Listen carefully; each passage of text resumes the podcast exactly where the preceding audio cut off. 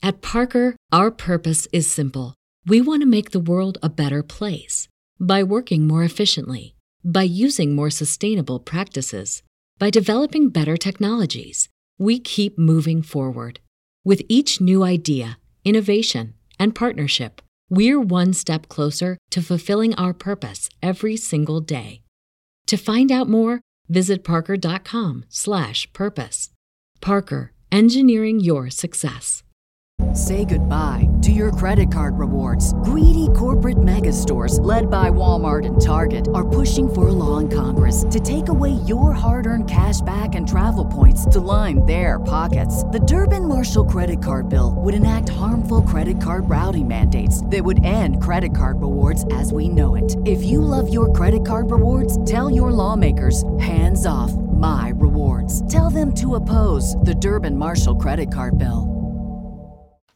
Coming up on episode 284 of Wheel Bearings, we've got special guest Kelly Funkhouser from Consumer Reports to talk about their driver assist study. We've got the Cadillac CT4 Blackwing, the Hyundai Palisade. Ford gets back into Formula One with Red Bull. The IRS updates their EV classifications for the clean vehicle credit. It's easy to steal older Hyundai and Kia models with a key. And VinFast delays its deliveries. All that and more coming up next.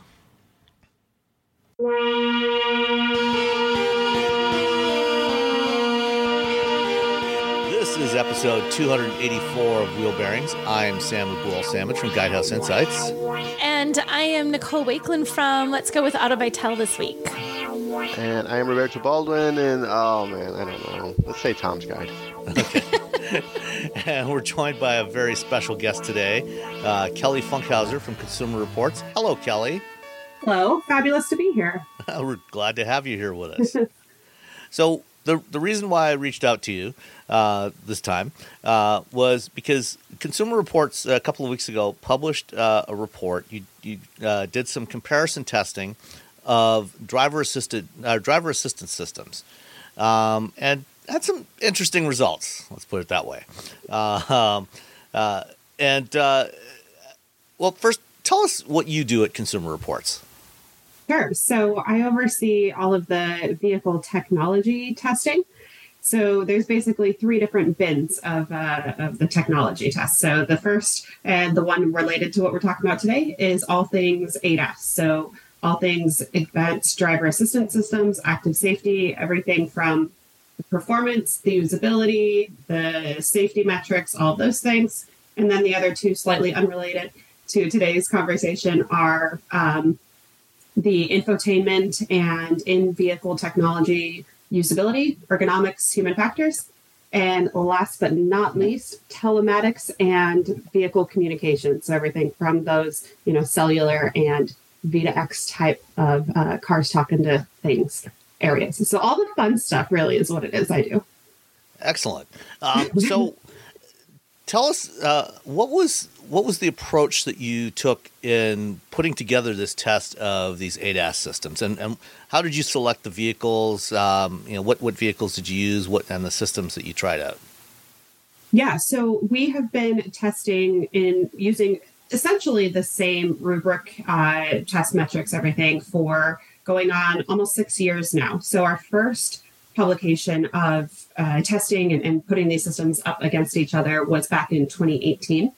And we looked at the same five categories that we're looking at today, which I'll get into in a minute. But back in 2018, those vehicles were selected. There were four systems that were essentially the ones making the headlines, ones with a name, right? Autopilot, and co-pilot assist, and Super Cruise, and pilot assist. So those were the four systems we tested. Taking us up now, we're back to 2 years ago in 2020.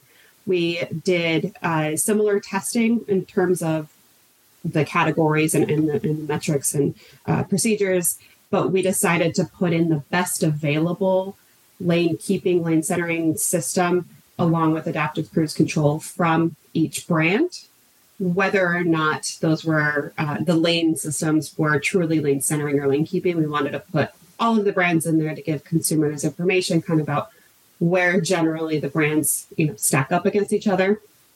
And then bring us to today. We decided to omit those very few brands that don't truly have a lane centering system, so that we could compare more of the apples to apples instead of putting a few of those oranges at the bottom there. And so that's how we decided the systems. And just one caveat on that, there are some brands that do have these systems that were not included in the report. And everyone's probably tired of talking about the supply chain issues by this point, but we, as at Consumer Reports, we purchase all of our vehicles for our test program anonymously at full retail price. And so we have run into, unfortunately, a lot of the supply chain issues in getting our vehicles into our test program over the past, little while. And so we were unable to get a handful of them, notably, a Subaru vehicle, a Jaguar Land Rover vehicle, and others into the test during that small time frame. So I think that kind of gives all the background and how we are and where we are today. Great. So what, these systems, there's kind of a pretty broad spectrum of capabilities across these systems, from full hands-free systems like Super Cruise and Blue Cruise to systems where you're very explicitly meant to keep your hands on the wheel. How do you actually conduct the testing? Okay, so I'm going to start by not answering your question really quick to give more background. I think, and some of the feedback and conversations I've had in the past little while since these have come out is I like to start with what this is not, what we did not do. Okay. And what we did not do is test hands-freeness. We didn't test the capabilities of hands-free. We didn't test whether or not you can be hands-free, any of that. That was not included. So what it is essentially adaptive cruise control and lane centering features that are active simultaneously. So no lane change assist, no hands-freeness. Many of the vehicles in the test have those additional capabilities, but those were not part of the test. They didn't receive or lose points for having additional capabilities. So there are vast differences in additional capabilities beyond these two features, but that is not included in the test. Okay, so that right there, that explains some things. It starts to explain some things in terms of the results. Exactly. I should have put a huge banner across the top on everything to make it very clear, because we kept our hands on the wheel. Yes, did not take them off the wheel. We kept our hands on the wheel. That's right. So how do you actually score these vehicles? Is it a checklist? Of here's the capabilities they have, and if it has these capabilities, we give it a point, or do you actually go out and evaluate them? What is your process for figuring out what the scoring should be for each of these systems? Yes, to all of the above. A lot of it is, does it have this in terms of ease of use, right? So that's the cleanest and clear cut, does it have it type of stuff, where we're looking at, does it have effective and appropriate materials to explain these features to the drivers while they're in the vehicle? What do the symbols and on the controls and the displays and all of that look like? Is that cohesive, right? If you have no idea what this crazy new symbol in your car is, can you look that up? Right? Is there a way to figure that out?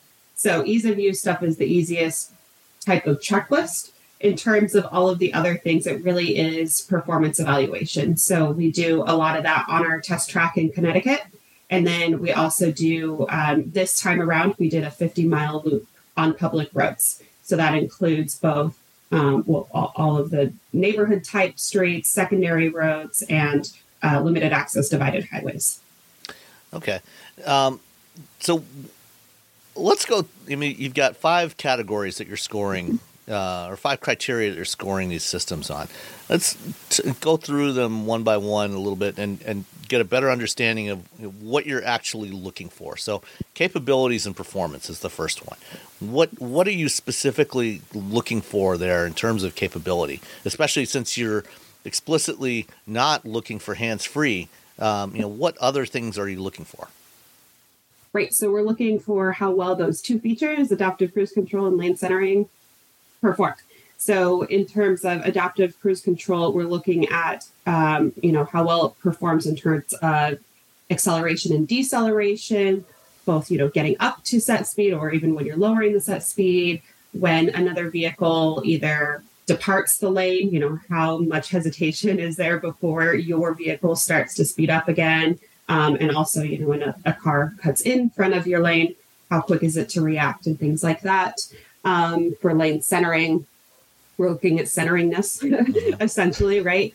And that doesn't necessarily mean like zero deviation from the center point within the lane. We're looking also at some subjective measures as in terms of, on curves, is it hanging towards the inner or outer? If you're in the right lane, does it hang towards, the left side of that where the traffic is or towards the right? All of those types of things in terms of centeringness. So comfort basically of the lane position while driving on all of these different types of road relative to other traffic. So I found this one kind of interesting, with the scoring that you came up with. I guess before we go on, can you tell us specifically which vehicles you tested for Ford, for GM, and let's look at the top four: Ford, GM, Mercedes, and BMW. Which specific vehicles did you evaluate? Yeah, so for Ford, we used the Mustang Mach-E with Blue Cruise. For GM, we used the Cadillac Escalade. For Mercedes, we used the C300, and BMW was the I4.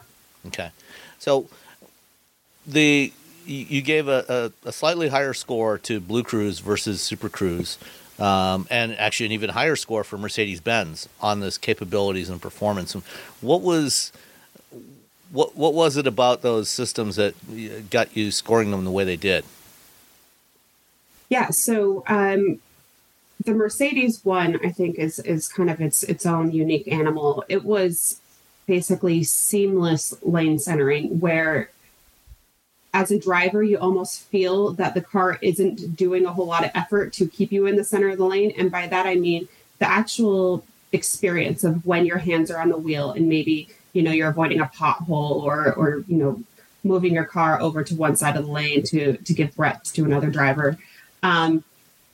It feels as though the vehicle is not intruding or applying any resistance to that steering wheel, and you truly are a collaborative team. And then it very quickly, say you were to, and I'm not recommending you to, you're avoiding a pothole and you go over to one side of the lane line, and then you were to essentially let go of the steering wheel, right? It very, very smoothly brings you right back to the center of the lane line or the lane very, very quickly and smoothly. So you're not getting a lot of this jerkiness or ping-ponging within the lane. It is very decisive and confident.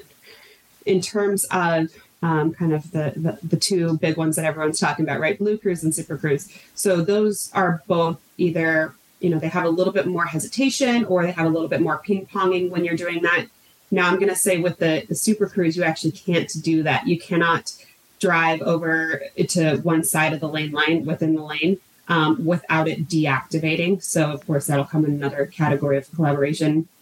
But with the Blue Cruise, you're not going to get that as smooth as the Mercedes. But they're all very highly capable, performing, competent systems. So they're all up there, just some of those slight variations. Okay. Let's move on to keeping the driver engaged, because these are all, every one of these systems today is a supervised system where the driver is meant to keep at least eyes on the road and in depending on the mode, hands on the wheel. In some cases, they do allow some hands off, but you weren't looking at that. So how did you evaluate driver engagement? Yeah, so it's that collaboration first and foremost. So in order for drivers to truly understand their role, they need to be able to be a team. So systems such as Tesla's Autopilot and GM Super Cruise both deactivate in slightly different ways when the driver applies their own steering. And so that gives drivers the perception that either the system's doing it or I'm doing it, but we're not doing it together. And all of the other brands out there allow this collaboration. So again, I can, slowly steer to avoid a pothole or give breath to another vehicle. or even just, you know, help it out if I want to on a curve. You know, say I'm going well over the speed limit, not that I recommend that either. You know, and I know that this curve's a little tighter. No, we don't do that. We don't drive fast cars. No, of course not. Not one. Exactly. So say I want to, you know, help it out in advance, you know, I can do that with these other vehicles, but with Tesla, as soon as you, you know, kind of start to apply your own steering wheel, it kind of pops out of the auto steer, right? It turns that part off. And now you're completely taking over. So there's no collaboration. And then with Super Cruise, it's I have had some GM people say, well, ours doesn't deactivate, but then they say, well, you know, it was active and then now it's not active because it's in standby, which of course means it's now been deactivated, right? It's no longer active. So okay, semantics. Yeah, exactly. Exactly. It's the semantics of it. So the light bar is blue. Standby, right? Which and when the light bar is blue, there is no steering you know, being provided by the vehicle, right? So it's essentially off. But it's now just in this limbo, confusing state, which they call standby, where it's going to be on if it decides it wants to turn back on. And now it's kind of like, oh, I'm in control again, right? Like it's not on. And then, boom, now I just turned it back on again. And it's just confusing. So it's deactivated. Okay. So really keeping the driver engaged is about telling the driver what their responsibility is and allowing them to be engaged. So you can't keep them engaged if they were never allowed to be engaged. So that's definitely the most important part for that category. Fair enough. Although, you know, and I'm not sure if this really if this falls into this category or one of the other criteria. Maybe it falls under clear when it's safe to use. Is, you know, that indication to the driver of what is the current state. You know, what is the current mode, and should your hands, you know, be on the wheel, or, you know, should you be in full control or partial control? And this is one of the issues I've had, particularly with Blue Cruise versus some other systems.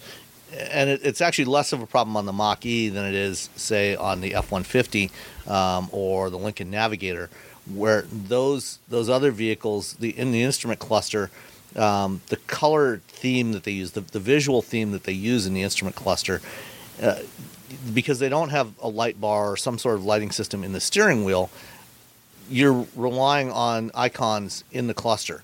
So you have to glance down at the cluster and look, and particularly on the F-150, and I assume you've tried that one at some point, you know, because it's this predominantly blue theme. It's not always immediately obvious when, especially when it has changed modes and when it wants you to put hands on the wheel. So I'm gonna turn this around back on you because I already know where you're going with this, and I have a rebuttal. Okay. So first of all, again, we're not testing hands on the wheels or not, but and I agree with you that the feedback to drivers of whether or not they should have their hands on the wheel is confusing, but. In terms of, you know, just this testing of the modes of, you know, let's call it the lane centering aspect being on or not. Going back to what I said with the Super Cruise example, right? So it needs to give you, like, it has to have that light bar because of its failure and inadequacies of allowing the driver to collaborate with it, because you have to know if you're doing something or it's doing it. Whereas all of these other systems, if I, as a driver, turn on the air conditioning, I expect it to turn on and not decide that, well, actually, I think it's a sunny day, but it's, you know, not that hot. So I'm going to turn it off until I decide that I want to turn it back on. As a driver, if I turn on a feature, it should be on. And because with Super Cruise, it has this standby mode where it now is in control of what mode it wants to be in. It better have something to tell you that it's changed that mode. So all the other brands out there, again, not including Tesla, the system stays active, even if you steer within the lane, even if you, most of them up to your vehicle has a quarter crossed the lane line, they're still staying active. And again, if I were to let go of the steering wheel, they're going to recenter me in the lane. Now, of course, how well they do that and quickly, that's another story, but they're all active. I'm in control. I know exactly what the system is doing because I turn it on. So by saying Super Cruise has this beneficial light bar, they're doing that because they have a failure in another aspect of their design that requires them to, they better be giving people feedback that I just stopped steering the car. Okay, fair enough. I mean, I can live with that. That's a perfectly reasonable rationale for how you scored it, and I think it makes sense. Given the way the systems are designed to operate, that makes perfect sense. All right, so ease of use. Yeah, so this is largely again about the conveying to drivers what these systems are and are not capable of, and being able to turn them on. So, the actual number of steps is also included. It takes one step. The autopilot is fairly easy to activate, right? You push the stop down once, or you push it down twice, or if you're in a newer Model S or something, it's on the steering wheel. Those are fairly simple to activate. But a lot of the systems also, and similar to Tesla, require adaptive cruise control to be on prior to using the lane centering system. That again can confuse drivers, especially if turning on the lane centering component of the system is done through a menu versus a button, right? So if you have this toggled on somewhere deep in some menu, driver screen, center screen, wherever it was, and then you turn on the adaptive cruise control, if it's checked, it'll just now it's got lane centering beyond just adaptive cruise control, which also is not very clear to drivers, especially if they share the vehicle with another driver. So that would, that they wouldn't get as many points in that area for that confusion. Again, it's mode confusion at that point, right? Uh-huh. And then also just the clarity and cohesion of the language of the vehicle. Again, so if there's some symbol on the steering wheel that you've never seen before and there's no reference to it in any menu or anywhere, or if you turn it on and it's, again, just the same symbol on the display, you have no idea what this thing does. How could you ever even go and look up what it does, right, without knowing already something about this system? And so we're looking for cohesion. First of all, does it give you information in the car? Because we know, owner's manuals, people are going to do that. Does it give you... Assuming there's even an owner's manual in the car. Which mostly there aren't, exactly. So yes, all of those kinds of things go into the ease of use component of that, of what they're calling it, how they're conveying it, cohesion in the car, and just simplicity and clear language. I'm curious if, as part of your scoring in this one, whether you gave any consideration to the branding that companies use, because this is one of the things we've talked about in the past. Every manufacturer's got their own branding for different features like adaptive cruise control. Some call it intelligent cruise control, smart cruise control, radar cruise control, adaptive cruise control. Is that something that factored into your thinking on this particular score? Absolutely. I'm going to plug myself again real quick here. So I put out another report in December. Basically, I think it was called CR's Guide to ADAS Usability Design. And in that, that's a deep dive into exactly this. Is yes, there's branding. Yes, I understand branding in terms of what they call it, try to sell a feature, all of that. But I have been, my pet project for most of my life, even all the way back to grad school, was trying to clear the confusion about terminology used for describing and communicating these within or between consumers, dealers, automakers, the media. And so back in that report, if you want to take a look, I bet you would like that, Sam, actually. I actually have read it. Okay, that seems right up your alley. Yeah. You talk on this subject at conference. Okay, great, yes. Too, so myself, along with AAA, National Safety Council, J.D. Power, PAVE, and SAE as well. So the SAE JDocs, the standards that are out there now, J3063, which is the active safety terms and definitions, now aligns with this glossary of terms called Clearing the Confusion. Uh-huh. And so these are the words and terms and descriptions that are now the industry standard for these. Going back to your question about the branding, yes, that's important, but it's more important to have the owners understand these features, but it's also important for them to be able to buy the features they want on their car, right? So if you go to a dealer and you want to buy a safety feature, you're ready to put down extra money for it. And then it's called some crazy, goofy name that you have no idea what in the world that means. And the sales guy was at a different dealer or brand, you know, a couple of weeks ago, because the turnover rate within the industry is just crazy. They have no idea what it is they remember from the last one or whatever, right? The automakers aren't going to be able to sell these features to consumers if they aren't using, you know, clear language to them. So branding is important, but to what degree and when does it become, you know, a conflict for everyone in the industry? All right. Yeah, I agree with you 100%, you know, that we need this standardization of language around what the functions mean, what the features mean. We all came up with cruise control, and then we stopped. Yeah. Like, everyone's like, it has cruise control. Even pitched cruise control. Like, again, I'm all about, like, let's be descriptive. Like, it's speed control or speed assist, right? Speed control, yeah. So part of this is also understanding that, you know, some of the ships have sailed, and so working off of those. But again, yeah, it's to everyone's best interest to just try to use, you know, cohesive language standard that just makes sense. Bingo. And as you said, you know, I think, you know, where the various buttons are. I think, you know, we're starting to get some coalescing on some of the iconography on these switches, especially, you know, we've had consistent iconography for things like traction control on or off for a long time, but now, you know, lane centering, you know, basically seeing something that looks like a pair of lanes converging into the distance. Well, sometimes it's a steering wheel. Sometimes it's a steering wheel and a lane. Like, yeah, there's two lanes. But sometimes you have to have both of them on, or sometimes you have to have only one on. Sometimes where there's not another one. Is it buried on the left side of the dash? It's so confusing. So much this. And I always figure, if we're this confused about it, and like we drive all these cars, that's our job.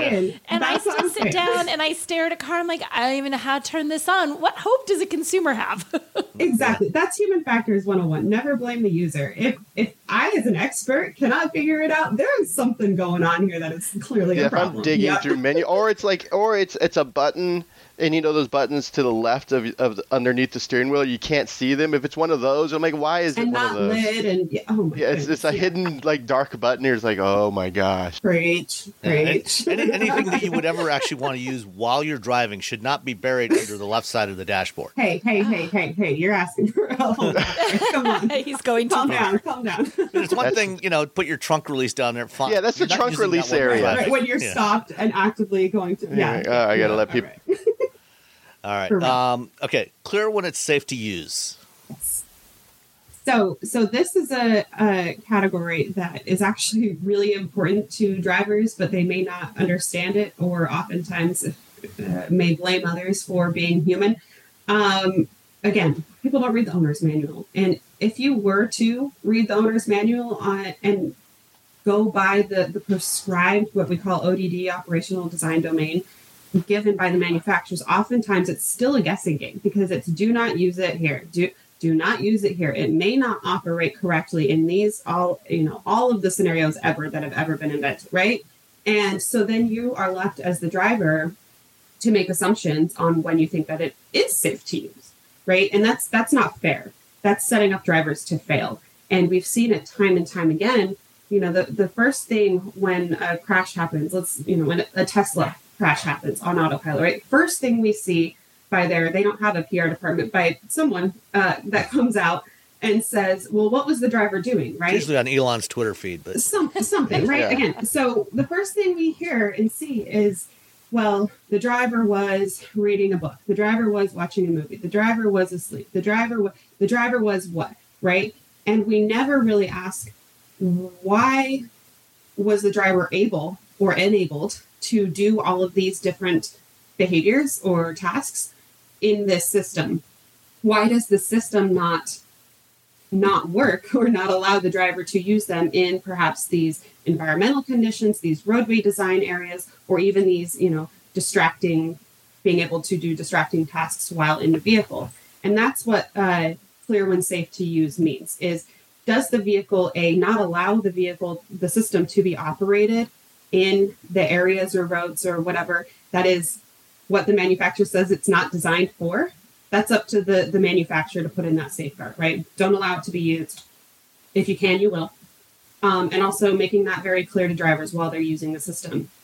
If something is detected in the environment or the driver is distracted, right, it's the onus is on the manufacturer for the system to provide some sort of warning to say, hey, something's going on, be more alert, or, you know, have some sort of an adequate driver monitoring system that will check to make sure the driver isn't falling asleep, right? So this is a don't blame the driver category more than clear when safe to use, because, you know, at Consumer Reports, more than just even in autos, we are advocates for safe products.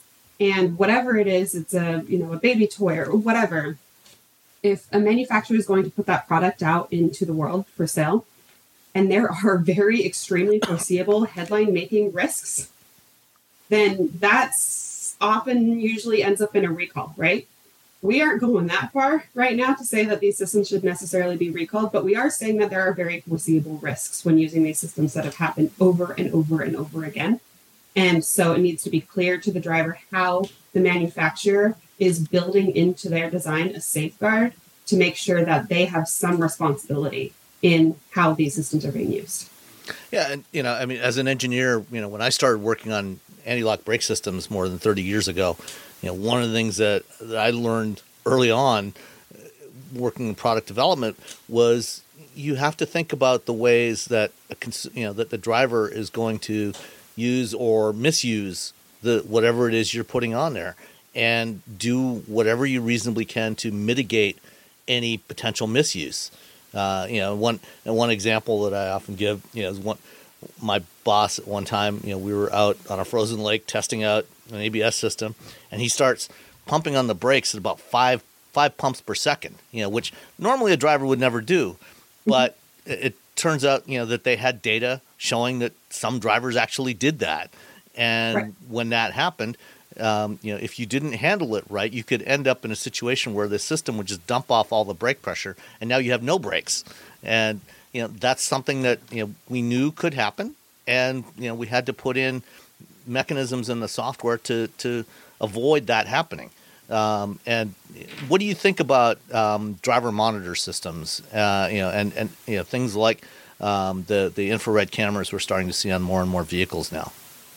Yeah, so I am the biggest champion of them, and we actually have it in our scoring at Consumer Reports and the overall score of vehicles. It's in our test program that if you have a system with adaptive cruise control and lane centering, starting actually with model year 24, which will be coming out this year, vehicles are going to begin losing points from their overall score. And vehicles that do have it are going to be gaining points. And that's going to increase year over year for the next few years, so that the delta, the difference between vehicles that have adequate direct or infrared or camera-based driver monitoring are going to score much higher, just even in their regular road test scoring, than those that do not. And, yeah, go ahead. No, go ahead. I was just going to say the final category, unresponsive driver, is that where you're taking into account whether they have something like that, or is that something different there? Or is it how the system responds to an unresponsive driver? It's how it responds in this category specifically, yes. But that is also a factor of what type of driver monitoring system is equipped in the vehicle, right? If it's a put your hands on the wheel or apply torque to the steering wheel, which can easily be defeated, or, you know, otherwise, then, you know, it's going to be much harder to detect that the driver is inattentive and then do something about it. But essentially, this last category of unresponsive driver is if you have a mechanism to detect that the driver is not engaged to whatever degree, like it's not enough to just know that and be like, cool, bro, not engaged. Like, do something about it, right? Like, again, safeguard the driver. And so this is exactly that. What do you do about it, and how quickly, and what is that process? So one of my other complaints, you know, besides, you know, vehicles that don't have a driver monitor system, is with, how they detect hands on the wheel. Oh, torque. Yeah. Torque sensors are a terrible solution for that problem. They're a non-solution. There are no data to show that they are better than nothing. Right. You're like, hey, I'm driving now. I'm just twitching. You're just creating twitching in the lane, which is terrifying to other drivers and yourself, actually. And I've seen Consumer Reports is part of the MIT AVT Advanced Vehicle Technology Consortium, And we have videos of all of these drivers that drive all the types of cars, right? So we'll have videos of people driving Teslas where they'll be doing whatever, looking down at their phone or whatever they're doing. And then they'll get this alert that pops up, you know, center screen if it's a model Y or 3. And they'll see this and they'll kind of look up at the screen and see it. And they'll reach over and, you know, just torque the wheel a little bit and then go back to exactly what they were doing until the next one comes, and never looking at the road during that entire process, right? So, yeah. Well, and the flip side of that as well is, you know, and this has been one of my complaints with Ford vehicles in the last couple of years, because they chose to use a torque sensor rather than capacitive sensors in the wheel, is I frequently get, when my hands are on the wheel, you know, if I'm on a straight road and I'm holding the wheel steady, I get false positives to put my hands on the wheel. It's my hands are on the wheel. You're like, what? You want me to swerve like a drunk driver, right? Like, yeah. You're telling me that's what? No.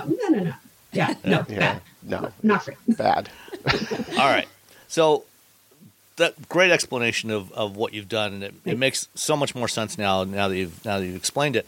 You know, the obvious elephant in the room. Yes. You know, as someone who regularly writes a leaderboard report on automated driving systems that frequently has Tesla at the bottom, you know, that actually always has Tesla at the bottom of the rankings. I'm used to the grief I get when that comes out, and the new one should be coming out in the next week or so. How do you know, a lot of people still see Tesla as kind of the leader in this space, and, you know, they came in, you know, mid-pack in your rankings. You know, how do you see Tesla, and what do you think Tesla should be doing differently? Yeah, the easiest thing is have an actual adequate direct driver monitoring system. So first of all, their camera in their vehicle is not required to be used for autopilot. And again, this is autopilot we're talking about. We're not talking about all these extra features. We're not talking about full self-driving beta. It is not a requirement to use autopilot, which is the riskier of the two of those, you know, and systems, I think you've demonstrated, you know, that you can just sit there and hold up a picture of yourself in front of the camera, because it's just an RGB camera. It's and fool it. Right. Well, and you could just cover it, right? Yeah. Like, and then it's just, it's not required to be on for autopilot, that is. So that's the easiest thing is make it required, and also improve that hardware, right? Make it infrared and all of these other things. That's the easiest thing. And so I get a whole lot of hate and stuff on social media too. It's we all do. Energizing more than coffee, I'll tell you that. And again, this is not full self-driving beta. We are not testing full self-driving beta because at this point it is not worth anybody's time or energy or sanity to even test or report on it, because it's a different animal. We'll call it that. They haven't improved their regular, you know, autopilot in terms of allowing collaborative driving and steering, right? You can't do that. They don't have adequate driver monitoring. What they do is stay very rigidly in the center of the lane, for better or for worse. And that can be a negative in a lot of situations, especially say if there's a big truck driving on the lane, right? We've seen, again, through some of these studies that we participate in, where drivers in both Super Cruise and Autopilot tend to allow the system to continue to drive, to steer on its own into some closer, more risky scenarios like that, where, you know, there's a vehicle in their lane partially. They allow that more often than in other systems that have the collaborative driving, because it's a small thing, but it becomes a nuisance over time when you're continually, it's disengaging, you're disengaging it, and then having to re-engage it over and over and over again.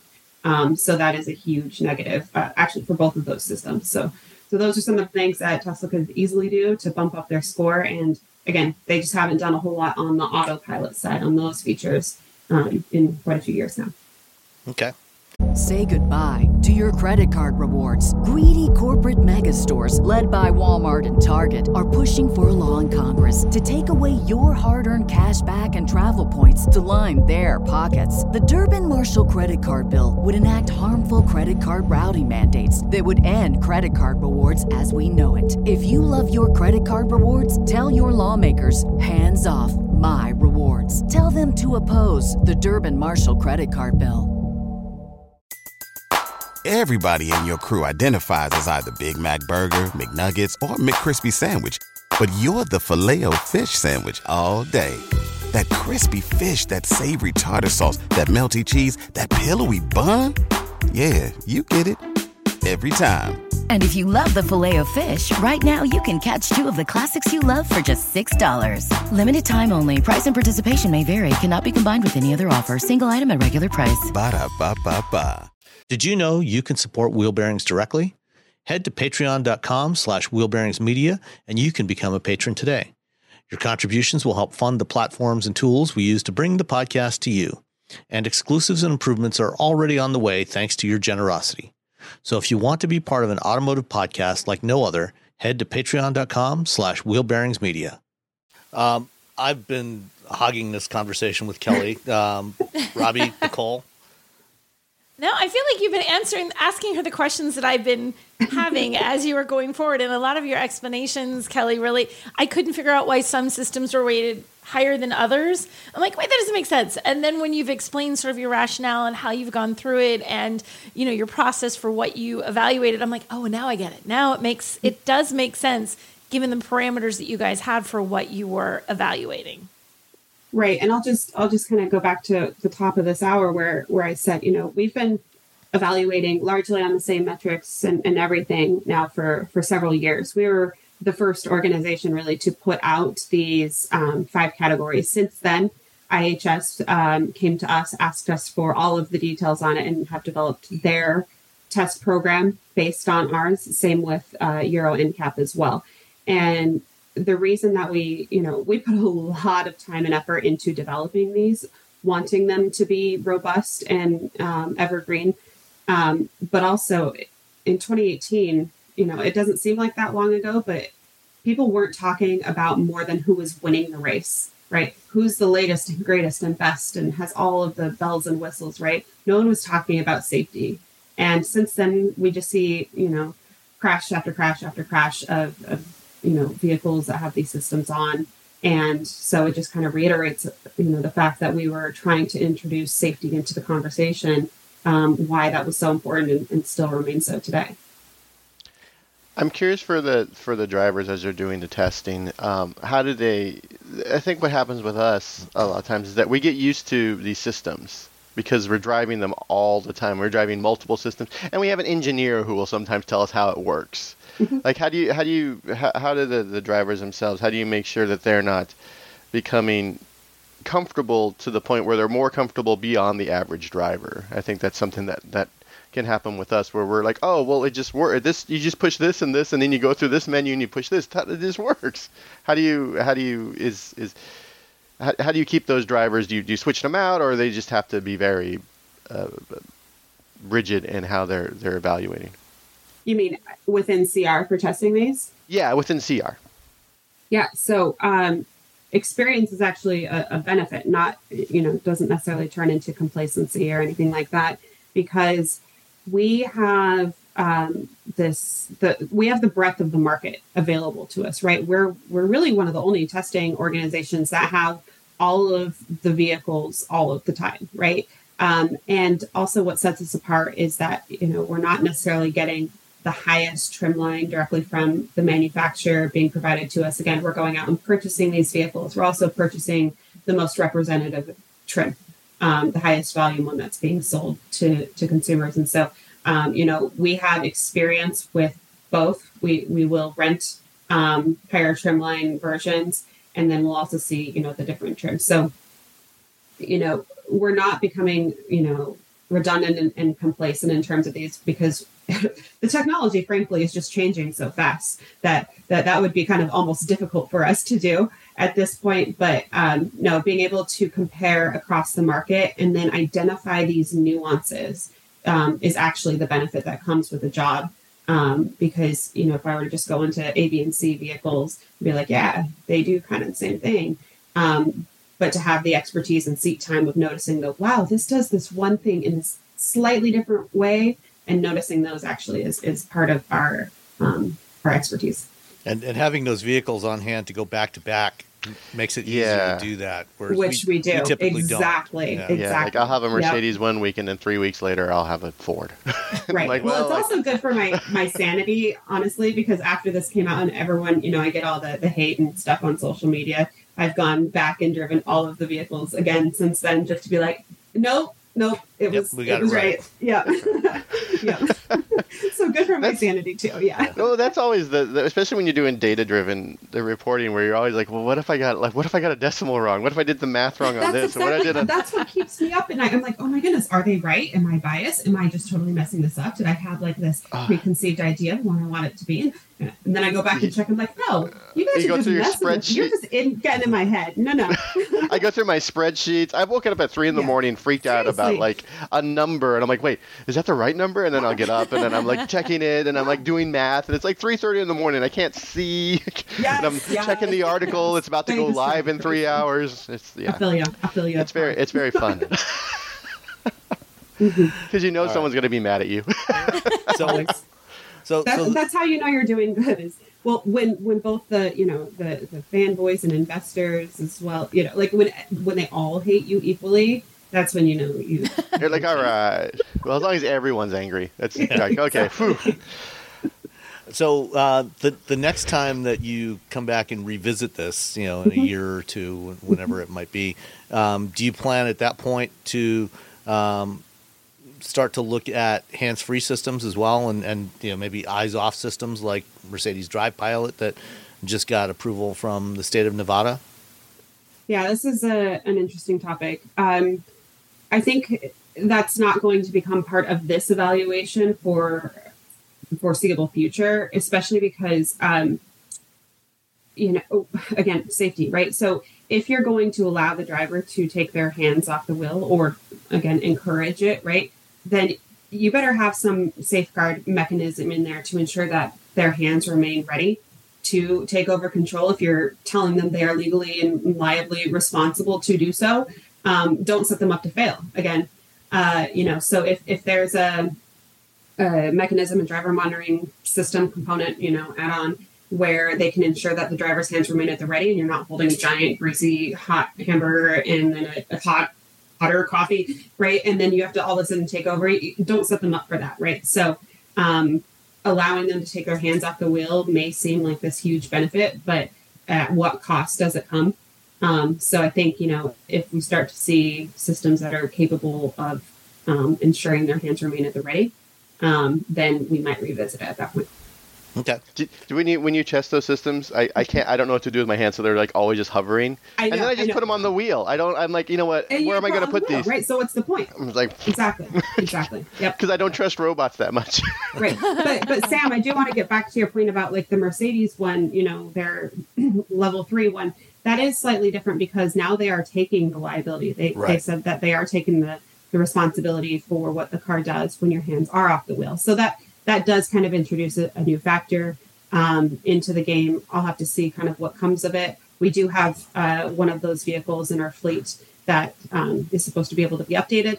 So let me take a look, and then let's follow up. More to come on. Oh, we'll have to take a little trip out to Nevada. Yeah, got to go to Nevada. Is it really? Yeah. Oh, it's geofenced to Nevada still. Oh, okay. And then it'll probably be California next. Because I know they're. I talked to the CTO, and they're working with the regulators in California, so they're trying to get California. Okay, I did not know that. So that's interesting. I don't want to go to Nevada. That is not a wide consumer-released product. No. Maybe you could combine it. Is it an EQS or an S class that you have? Yes, EQS. So you know, maybe you combine it with doing a cross-country charging evaluation at, you know, at the same time. I'm not signing up for that. That does not sound like a fun game to me.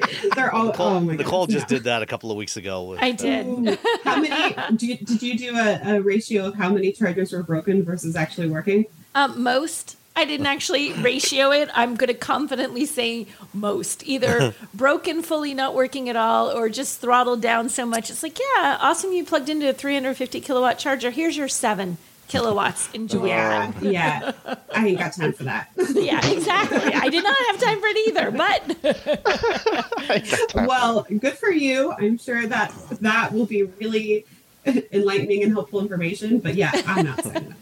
So thank you. All of my appreciation goes to you. All right. Well, Kelly, we really appreciate the time you've given us today. This has been a great conversation, and we definitely have to have you back.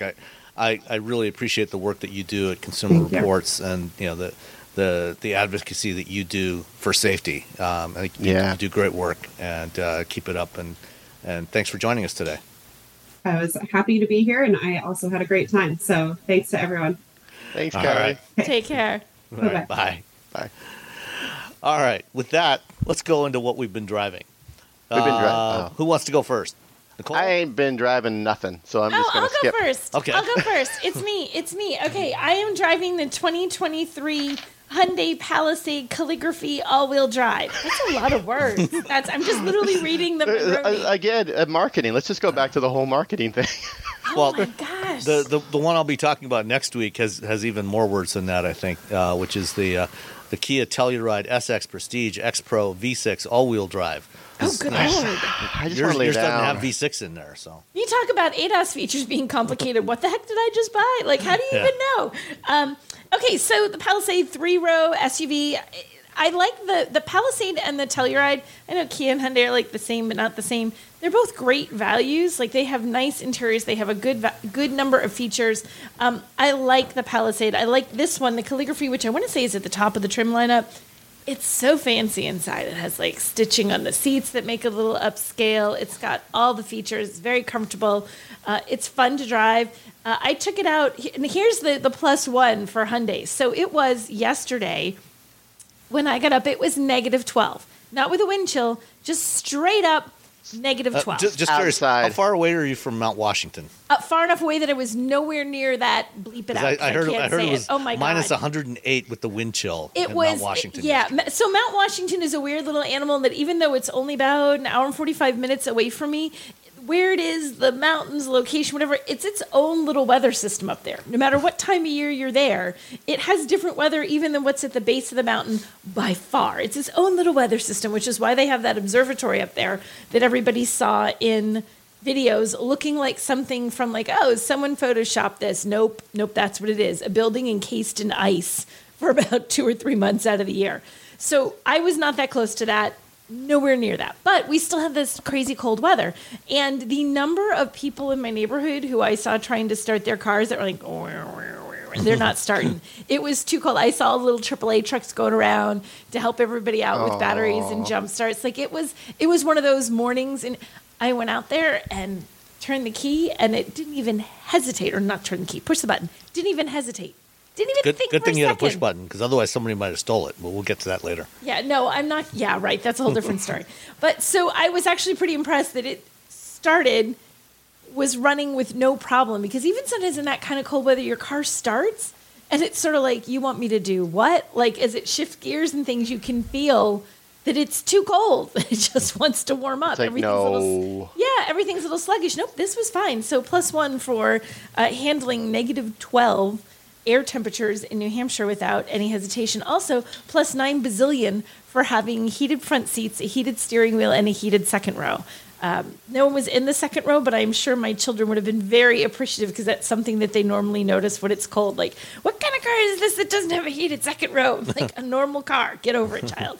But so I really like, I like the Palisade. I think it has, you know, it's that family vehicle. You're not just buying this probably if you're just a couple. It's got 3 rows of seating. It's designed to have a whole family in it.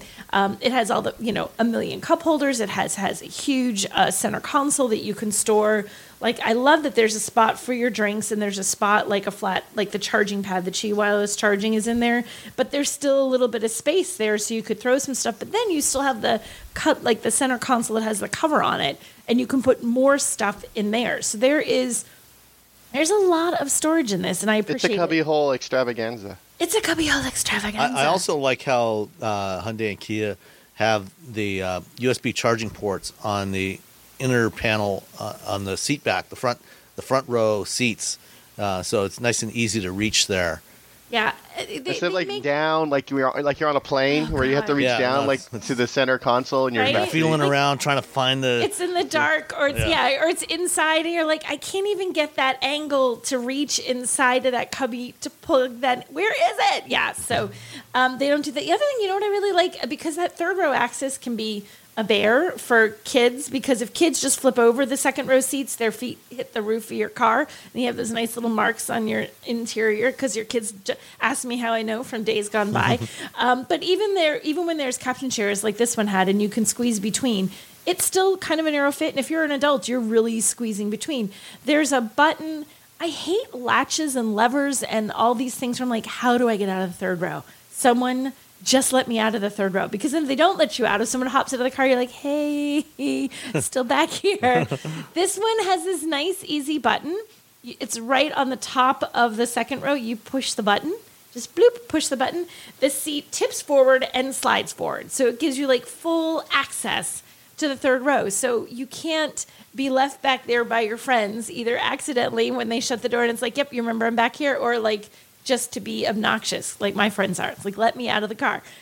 So I liked that. It's like a little, it's a small detail that makes a big difference in your convenience in living with a car every day. This one also has buttons in the cargo area that will flip down and flip up the third row and flip down the second row. So you don't have to be running around out to the car like, okay, pull down the front, the second row. Now do the other half of the second row. Now come around the back and pull straps and get it. No, you can just kind of like smash all those buttons at once when it's 12 below and all of your seats kind of go down together. So it's a little convenience thing that makes it a little easier, less fussing around to try to get stuff in the car when you're switching back and forth from people to cargo. So, I like it. I like the Palisade. I think it looks good. I think it has great exterior and interior style. It's comfortable. It handles well. It has plenty of power. And it starts up when it's freezing cold. Well, that is an advantage of having a brand new starter battery. Yes. having a new car, when your battery is, 2-3 years old, it's been through a couple of those winters, then we'll see if it still actually starts up. But I have had, we don't generally get 12 below. That's like crazy talk for us. But even when it's really cold, we normally get at least a couple of days of the year where it's like maybe like -1. And we normally have a good stretch in January where it's like single digits. So still exceptionally cold weather that cars don't like. And I have had, new automaker cars. I've never had one that wouldn't start, but I've had some that literally did that like it thinks about it. You have that moment of thinking, wait, is this not going to start? And then it kicks over. This didn't even have a pause. It wasn't even for a heartbeat. So I give it a gold star because it's like the coldest weather I think I've ever driven a car in. When I lived in Kansas City for a little while, and it was -45 the winter I was there. Ugh. And I had my little 90 Honda Civic, and this was in the mid to late 90s. Yeah. And I don't know what the battery was, but that car started every morning. Nope. I was a baker at the time. I've had a lot of jobs, so I had to get up at 5 in the morning and drive my little Honda Civic to the Perkins restaurant where I was a baker. And it just started all the time. So I was really confused why people's cars were just like stuck. I'm like, what's going on? What's happening here? Yeah, but that Civic had this tiny little engine that, you could basically, if you needed to, you could pop the hood, just, grab the belt, give it a yank, and it would start itself. It would just start up on its own. Yeah. So I was always... Not much inertia there. Yeah, so I'm still trying. I'm like, wow, what was that battery? Because it wasn't a new battery. It was probably the battery that came with the car. So I always think about what that battery was, because then I find out later, I'm like, oh yeah, you were just lucky. Yeah, that battery failed all the time. Your car was just the one that worked. Yeah. All right. And how much was the Palisade? I just realized on the Monroney it is free. It's to be decided. Free. I have absolutely no TBD. They'll see when they sell it to you. Now there's a value for you. That's right? Value.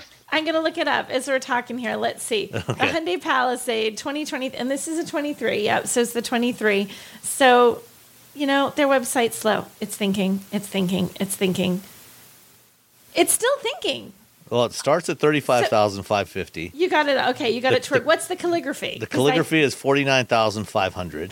49,500. Okay. So 50, and did I have... 50 grand. 50 so like G's. 50 grand, and I had. Did I have extra goodies on here? No, I think most of what I have, I don't see anything that was like added. I think I pretty much have this trim. What color did you have? Way this trim. The color on this is, oh, this is a great color name. I thought it was black, and it's not. Robust Emerald.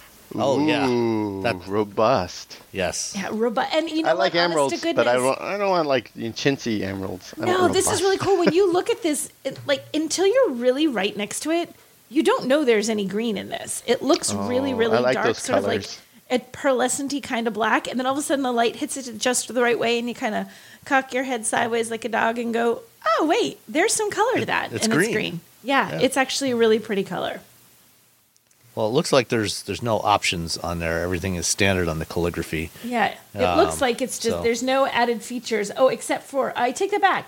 There are carpeted floor mats, which are listed as an added feature, so okay. I can imagine that there changed the price much.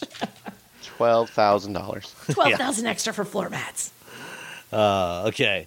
Well, I had, and you know, this car was delivered the day before we had our biggest snowfall of the season. We had 8 inches of fresh snow, and so the afternoon before, they delivered a 2023 Cadillac CT4 Blackwing with the 6-speed manual transmission, which thankfully it was equipped with winter tires. Woohoo!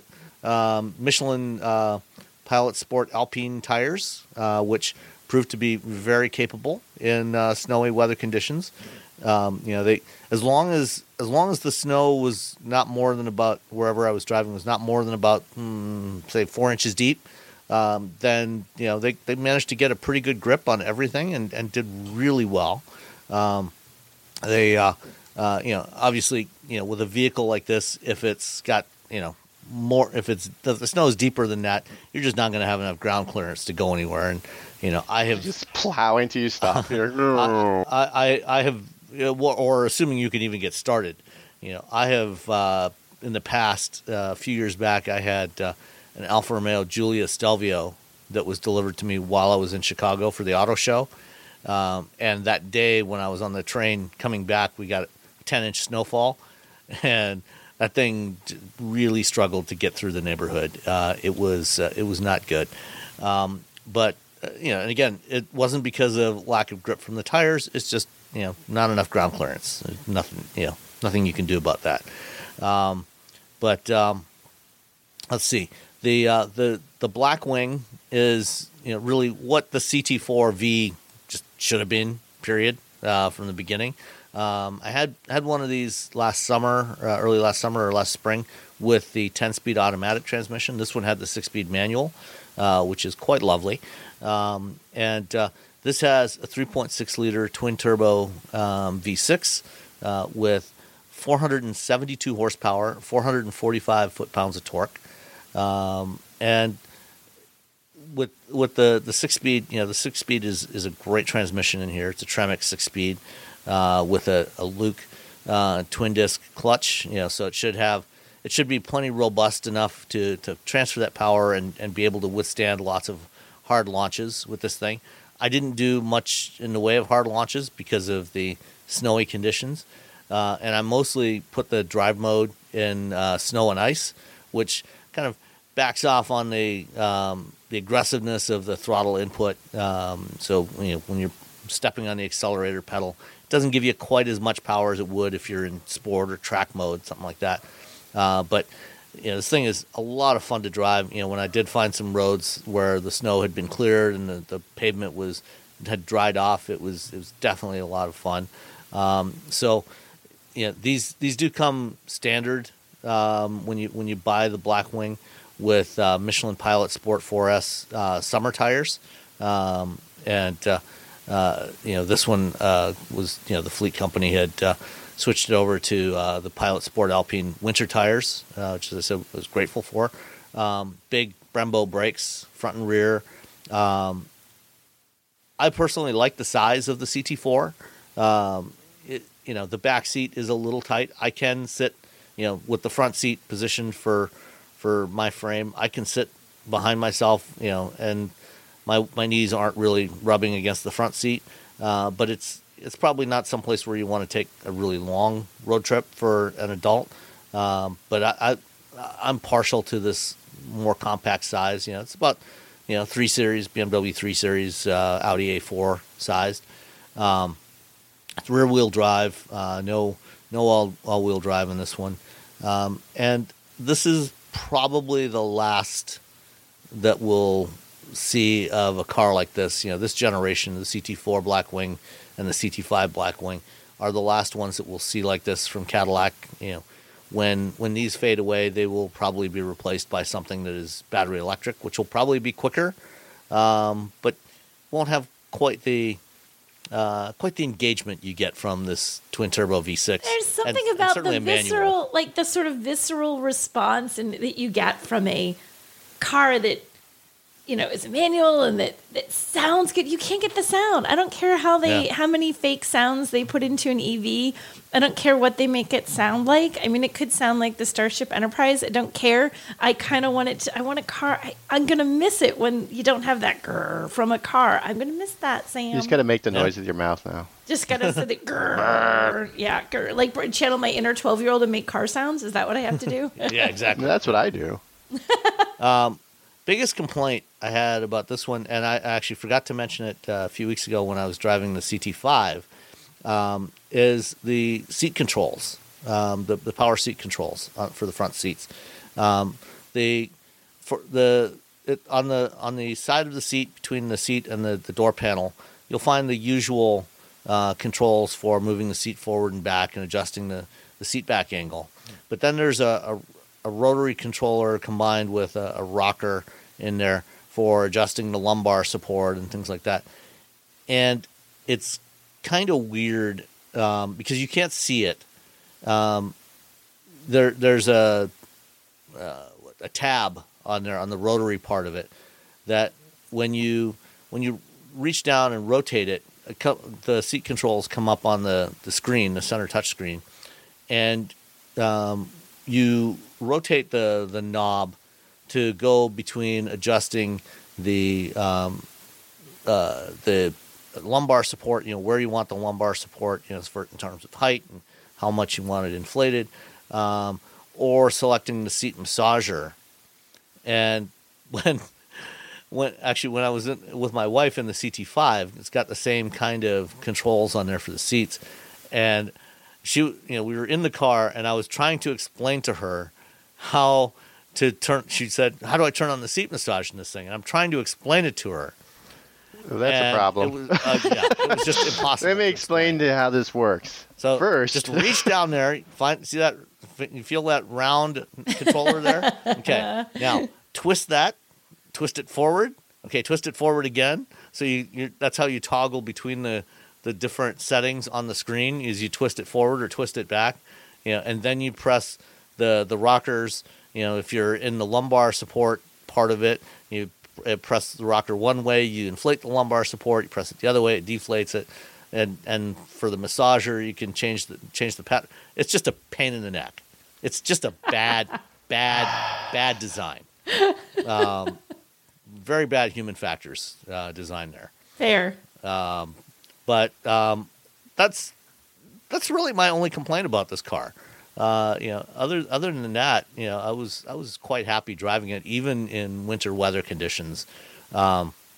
It's EPA rated at 15 miles per gallon city, 23 highway, 18 combined.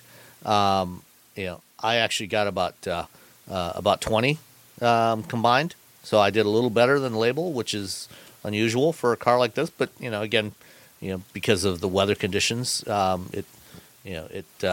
wasn't driving it especially hard, you know, it's just a really nice car to drive. The CT4 Blackwing starts at $60,495. With the options that I had the Sky Cool Gray exterior. Wait, that was an option to get gray? Sky Cool Gray. I like to play it. I like to pay extra for it's not gray. It's Sky Cool Gray. Yeah. Not only is it an option, it's a very expensive option. Sky Cool Gray with jet black accents, with leather seating surfaces, suede microfiber wrapped trim package, That's also known as Alcantara. And the high-performance steering wheel. That is a $4,900 option. No. All that is not something you should get. Alcantara is the worst.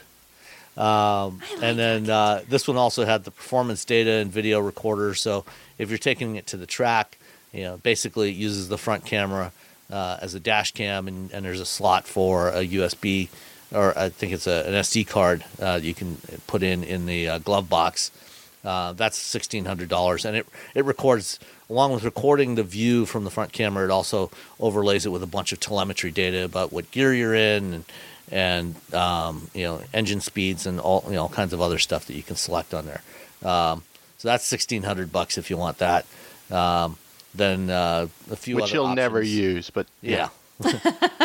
A few other options came to a grand total of $70,950. Any guesses on the delivery charge? $1,300. I was gonna say $1,495 at the same time. $1,495 and stick with it. Okay, $1,395. Oh. So Robbie got it again. Okay, but you're right in the middle. We were pretty close. Either one of us on either side. Oh, be quiet, you. Yeah, that Sky Cool Gray metallic is a very pale gray. It looks almost white. Yeah.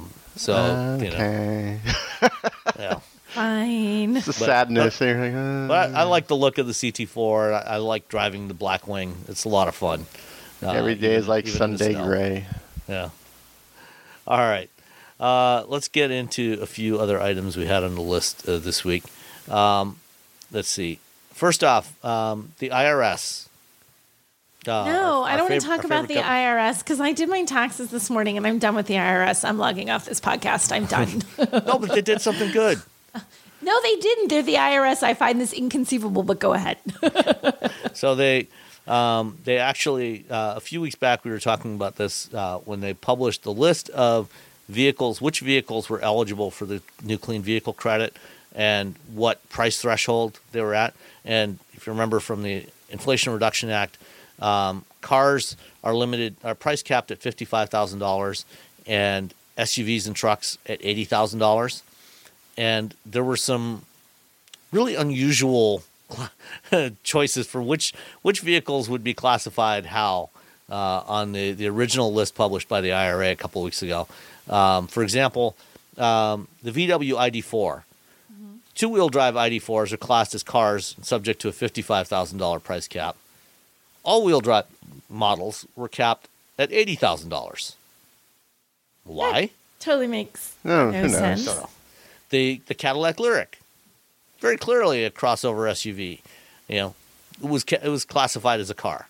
The IRS got a lot of grief from this.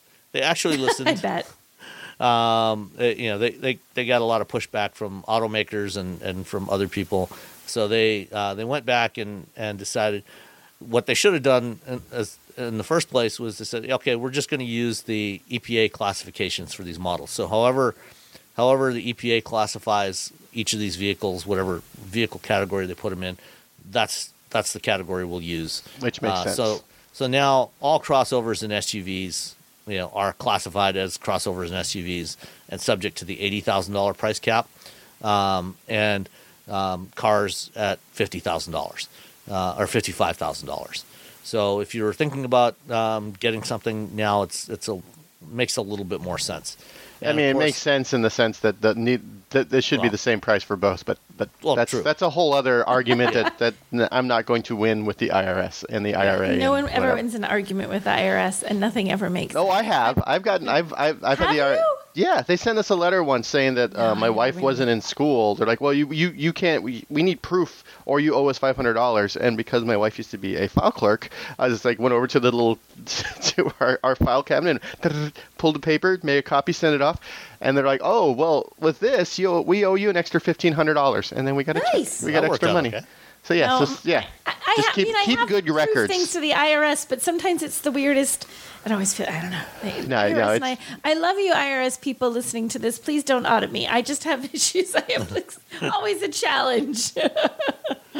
Okay, so that's that. I alluded to something earlier when you were talking about the Palisade. There's been some reports over recent months that older Hyundai and Kia vehicles are very easy to steal. And in fact, some insurance companies are even saying that we're not going to provide insurance for certain Hyundai and Kia models because they're so easy to steal. And it turns out that back in the early, mid-'90s, they started on a bunch of cars, they started using an immobilizer system. So what they started doing was in the key. And do you remember when cars used to actually have physical keys that you had to stick in a keyhole and turn it and twist it to start the car? Yes. Yeah. They back in the 90s, they started putting a little chip in that key, and there was also a chip in the steering column. And when you put the key in, it had to match. And if it didn't match, the car wouldn't start. The engine wouldn't start when you turned the key. So even if you had the right profile on the key, you could turn the key, but it wouldn't actually start the car unless those chips matched. Mm-hmm. Well, it turns out that while most automakers have, in fact, I think something like 96% of all new cars now have that chip immobilizer system, even on cars that still have a key. Hyundai and Kia apparently, as recently as 2021, most of their cars that still had keys were not equipped with this, which means that it was pretty trivially easy to steal these cars. You know, smash the window, stick a screwdriver in the key or in the lock cylinder, pry something out, give it a twist, and then drive away with the car. So I think Allstate and State Farm both said that they're not going to provide insurance for those vehicles anymore. Wow. in some states. And I guess where this really came out, where it really became well known, last fall, some people on TikTok started posting videos showing how easy it was to break in and steal these Hyundai and Kia vehicles. As you do. Yeah, as of course. Well, yeah. You know, to be fair, my daughter goes to school in Milwaukee, and they actually sent, like, the, I don't know, safety services or whatever at her college sent a thing saying, hey, guys, just as a heads up, if you drive Hyundai or Kia, be really aware, do this, do that. There's a big theft issue. It's a huge issue there right now, to the point that, like, guys, don't, if you have one of these and you don't have to bring it to campus, please don't. Like, and this was issued a little while ago, that they were having problems with people just walking away with them. So I knew about this because of the, thank you, MSOE Security Department, for notifying everybody, like, be careful. If you're driving one of these, they can get stolen pretty easily. Yeah, something like, I think 66% of all the cars stolen in Milwaukee last year were Hyundai and Kia models that fell into this category. And in Florida, more than 40% of all car thefts have been Hyundais and Kias. So, if you are, once it goes viral, everyone knows how to do it. What are you doing this weekend? You know what? I was watching this TikTok. I think I'm going to go steal a Hyundai. Let's go steal a Kia or a Hyundai. You know what? I've always wanted a Rio. Now, I've just been dying for a Kia Rio. Let's go get ourselves one over there. I want one now. none of this actually applies to any vehicles that have a push button start. So, that Palisade, that $50,000 Palisade, you're golden. No problem. Well, there you go. Thank goodness. But if you've got, an older Accent or Rio or anything like that, from 2011 to 2021, they are apparently trivially easy to abscond with. That's rough. Hyundai actually is offering a $170 kit. You actually have to pay for it. Ooh. But, I mean, it's an old car, I guess. Never mind. I know. So they kind of are giving you, like... Yeah, but, they cheaped out on not putting this immobilizer in there. Yeah, a long time ago. Yeah. And there are multiple class action lawsuits underway. Are there really? So it'll probably be free if you wait. Yeah. But by that time, your car will probably be stolen. Your car's gone, but it'll be free to get the kit. You know what? The car you no longer have. Let's reintroduce the club, everyone. Yeah. It's a bar. That's what Kia is doing. Kia is they're not doing this kit. They're just giving away a free steering wheel lock. So basically a club. I don't know what brand it is, but the same basic thing. Oh, there you go. So if you have a Kia with a key, go to your local Kia dealer, ask for one of these free steering wheel locks. Hyundai owners, you'll have to pony up $170 for a kit plus whatever the cost of installation is, which could be up to $500. Yeah, that's not going to be cheap. Yeah, so be careful out there. Be careful where you park your Hyundai or Kia with a key. All right, let's see what else we had here. Ford and Red Bull made a big announcement this week. Ford's getting back into Formula One with Red Bull. Woohoo! Oh man! Woohoo! I guess. I only watch the TV show. I'm sorry. I don't. I tried to get into. I can't survive. Yeah, I watch the TV show. I like the TV show. I as a child, I tried to get into watching sports, and I just couldn't get into major sports. And then I was like, well, I like to snowboard and ski and skateboard and surf, so I'll watch those. Nope, don't care. I can't watch things on TV that are sports. I just don't care enough. But good job. Yeah, I mean, Jim Farley was on stage in New York this week with the boss from Red Bull, Christian Horner, and their drivers. To announce that starting in 2026, Ford was going to be supplying the hybrid system for the Red Bull powertrain on the Red Bull and AlphaTauri F1 cars. Ford's not going to do the engines; they're just going to do the electrification component of it. With the next generation cars starting in 2026, they're upping the performance of the electric component of it. So currently, the current F1 cars have 160 kilowatt motors, electric motors. They're going to be bumping that up to 350 kilowatts. Wow, that's about 500 horsepower of electric power. Those things don't weigh anything. They're actually a lot heavier than they used to be. They're actually up close to almost double what they used to be when I was young and I first started watching F1 when. But those were just murder mobiles. Yeah, they weighed about 1,000 pounds back in the 70s. Now they're almost 2,000 pounds. So. Which is between the battery on the Hummer weighs more than the entire car.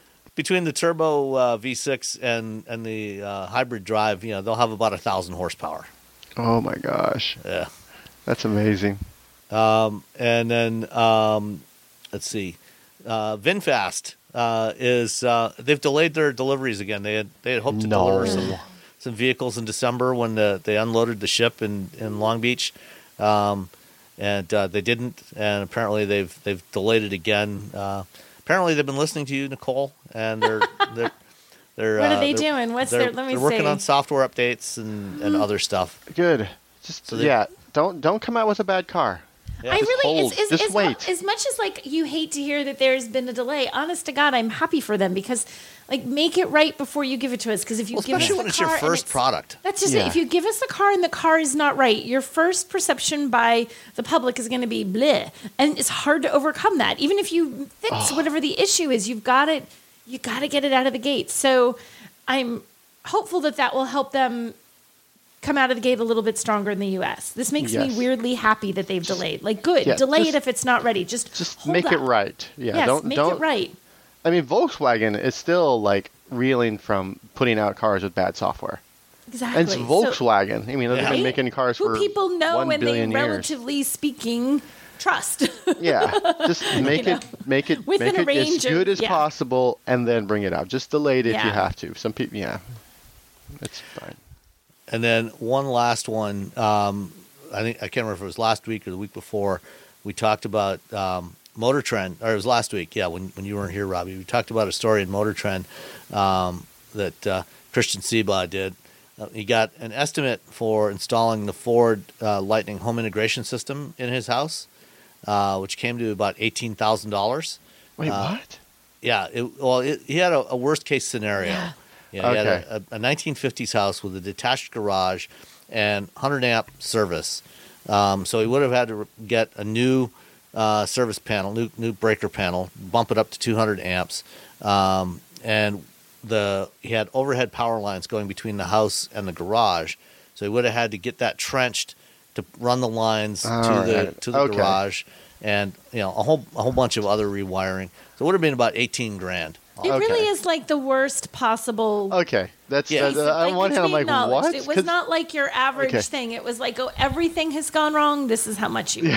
Everything's gone off the rails. Everything that could go wrong, except like for throwing in like a zombie apocalypse. We're using pennies. We're using pennies to There's a bunch of pennies in my bowl. You're like, what? Don't do that. Remember that was a thing. So Tom Maloney, who does the State of Charge YouTube channel. Actually did a video, and I'm not sure when he actually published this. It looks like a couple of weeks ago. He actually went through and explained. He had this installation done at his house, and went through and explained the whole thing and breaks it all down. Breaks down what all the costs are. It's about a half hour long video, but if you're interested at all in this, it's worth watching this. I watched it the other day, and he. Tom's actually got a shockingly complex setup in his house too. It's kind of ridiculous. Why does Tom? Did he explain why it's more complex? Is it more complex than it needs to be, or is it more complex because it's Tom and it's his job? It's his job. Okay. So he's got solar on the house, and he's got.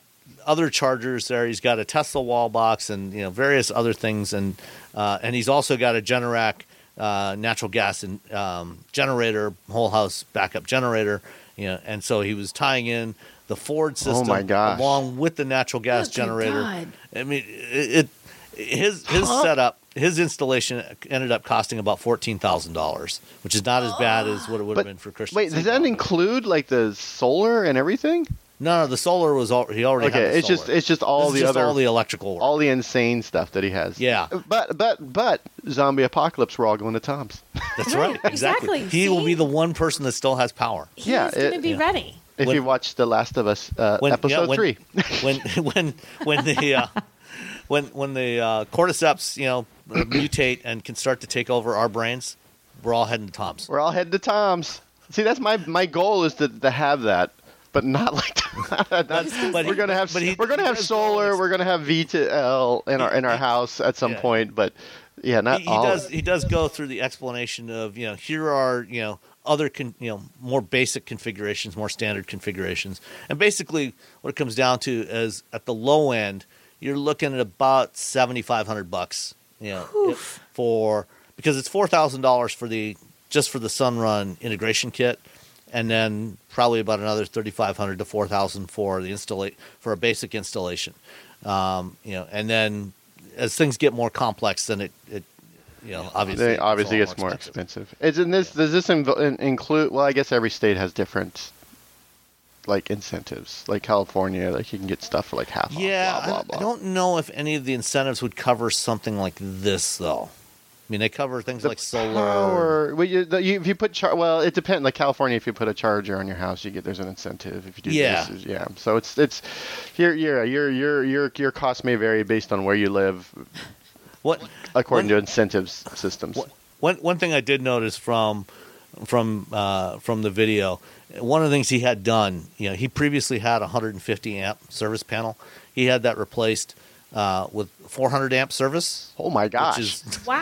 And so he's got two 200 amp panels. Oh my gosh! Tom's living the dream. I don't know what he's running that requires that much power. He's future proofing. Ready. He's future proofing though. Yeah, I guess because he's going to be in the future. He's going to start.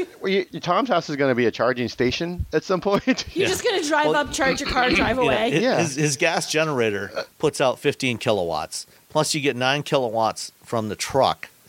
So you're looking at 24 kilowatts of power that you can get to your house. And he still, I guess the way he described it, he still doesn't actually have everything in the house hooked up to this, which makes me wonder what he's doing, because I looked it up. The average American household consumes about a peak between about 1 to 3 kilowatts of power a day. That's the total. That's the continuous power consumption. About 1 to 3 kilowatts. So about power. 20. So about 30 kilowatts a day. 25 to 30 kilowatts a day. Yeah, the average is actually, according to the Energy Information Agency, is about 29.5 kilowatt hours a day. All right. Is the average electrical consumption for American household. Okay. And, you know, the peak power consumption is between 1 and 3 kilowatts. And I know when we had our power outage last fall and Ford sent over a Lightning and I plugged everything in, you know, I plugged in 2 refrigerators and a bunch of lights and assorted other stuff. And it was still pulling, you know, like half a kilowatt. So, like, you know, so, you know, it, most people are, you know, I think, unless you are running, you know, a Bitcoin mining farm in your basement, you know, that's how Tom's making us. You are not going to need the kind of power that's that Tom's what he's doing. Right. I am hoping that I see Tom on the next. Like, he's a really nice guy. He's he's very smart, and he does a really good job of sort of explaining like all these things, like all like electricity. I really want to sit down and be like, so I know I'm your house, be in man. Chicago this What's week. Going on? But hopefully. Anyway, you know, regardless of that, he does a really good job of walking through, you know, what all this stuff is. What are the components? What are they doing? And here's, you know, some different configurations. And what does it cost? You know, and shows you the cost for, like I say, a basic setup versus kind of an all-in thing like he did. So you can get a better understanding of what all this stuff means. So that video, I'll have a link to it in the show notes. Cool. And then, let's see, we had a couple of questions, comments. Jeff D. In the Discord asked, and this is also IRS related, would a used Kona EV priced under $25,000 qualify for a federal tax credit on used EVs? What are the restrictions on used EVs regarding point of assembly and battery sourcing? Fortunately, for used EVs, it's a lot simpler than it is for new EVs. There are no restrictions on point of assembly or battery sourcing. So it doesn't matter if it was built in Korea or China or Timbuktu. They all qualify. Yes, the Kona EV, if you can find a used Kona EV for under $25,000, you're good. That basically the only restrictions, and there is, I'll have a link to the page that describes this. For the used EVs, the income cap is cut in half compared to new vehicles. So for new vehicles, it's $300,000 annual income for married filing jointly, or $150,000 for single filers. For if you're buying a used EV, it's $150,000 for joint filing and $75,000 for single filing. The cars have to be at least 2 years old.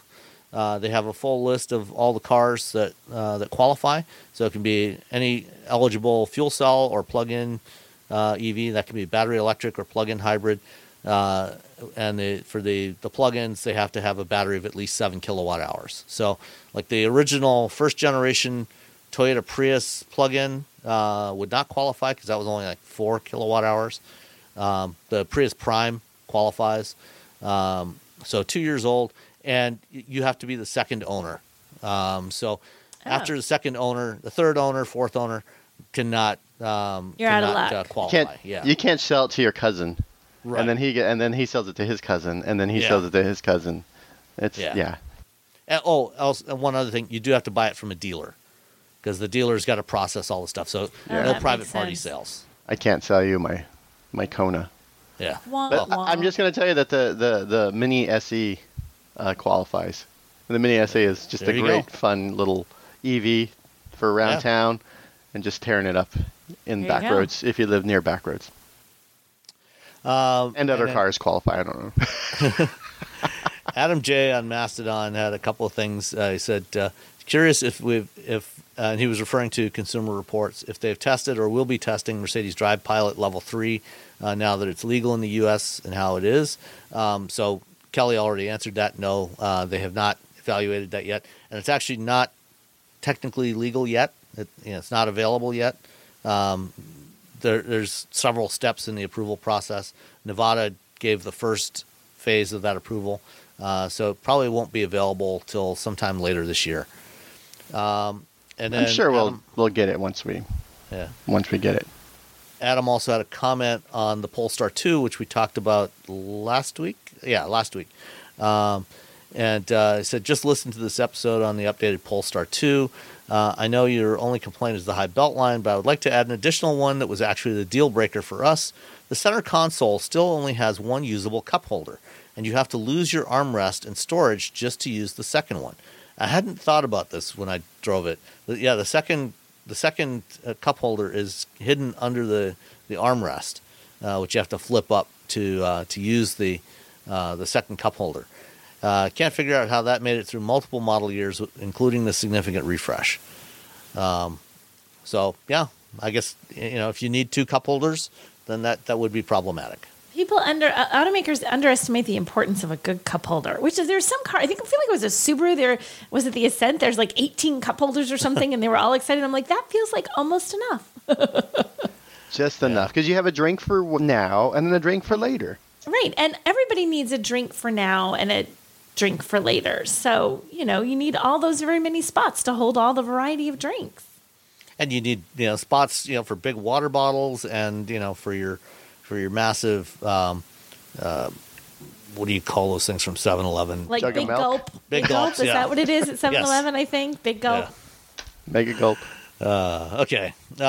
Finally, E-Butler. Okay, wait, I'm going to take this one. So okay, this is to me. So E-Butler sent us an email, and he said, "Hi there, I'm a Japanese listener, and I've been enjoying your show for a couple of years.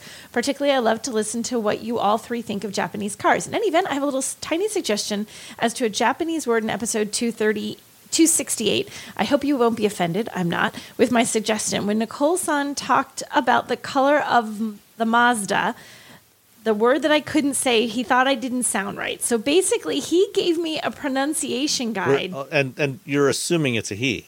Oh, I don't know. Mikami? Oh, she gave me a pronunciation guide for how to say this. I was saying, I think, Takum Nuri.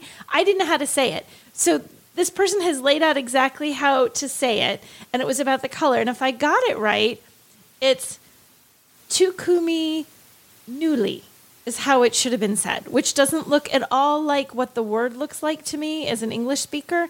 I don't know if I even came remotely closer to that, but is that how you would say it, Sam, looking at his breakdown? I think it's based on the description in here. Kumi. And the RI at the end there, because Japanese doesn't have that distinction between R and L the way we do in English. They've got it here as L-Y as the pronunciation. Right. So newly, although it would, I don't want to offend anyone, and so I'm not going to try and pronounce it as a native Japanese speaker might. The actual sound there, I think, for that part is going to be more of a cross between an R and an L. But the rest of it, I think, Tukumi Nuri. That's what I'm thinking. Yeah, and it says the stress should be on the first syllable of each of those sort of words. So it should be Takumi Nuri. Yeah. I'm guessing. So Mikami is that I'm probably saying your name wrong too. Mikami. Thank you for sending that in. Hopefully I pronounced the word a little bit better this time. Japanese is a tough language if you don't speak it because the sounds are very, very different. I wish you'd record how it sounded. You need to send us a little audio file. Oh, every time we do anything, just send us a... For anyone that wants to send in questions, if you want, please feel free to, record a question and put the audio file on Dropbox or, wherever you like to store it, and send us a link, and we would be happy to play your question and include it in the show. For everyone, you can send us your questions at feedback@wheelbearings.media or at on Mastodon. We're at wheelbearingscast@federated.press. Or you can send it to the Discord, in the Discord, as...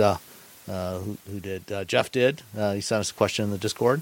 So thanks, everybody. Great to talk to you all, and we'll talk to you next time. Next time. Bye. Robbie's muted, so he can't say goodbye. Bye. Sorry, the dog. He was dealing with the dog. Nico is very... She went out, and now I'm not paying attention to her, so she just barks at me now. That's like her new thing. Like, you're not paying attention to me, so I'm going to bark at you. And she's like, ruff, ruff, ruff, and then it just gets louder and louder. She's got crazy face, which she always kind of has. She's just sort of a crazy dog. I know. She's just like, why are we not having fun?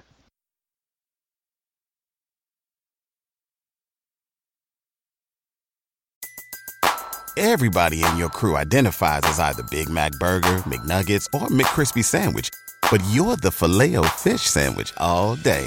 That crispy fish, that savory tartar sauce, that melty cheese, that pillowy bun. Yeah, you get it. Every time. And if you love the Filet-O-Fish, right now you can catch two of the classics you love for just $6. Limited time only. Price and participation may vary. Cannot be combined with any other offer. Single item at regular price. Ba-da-ba-ba-ba.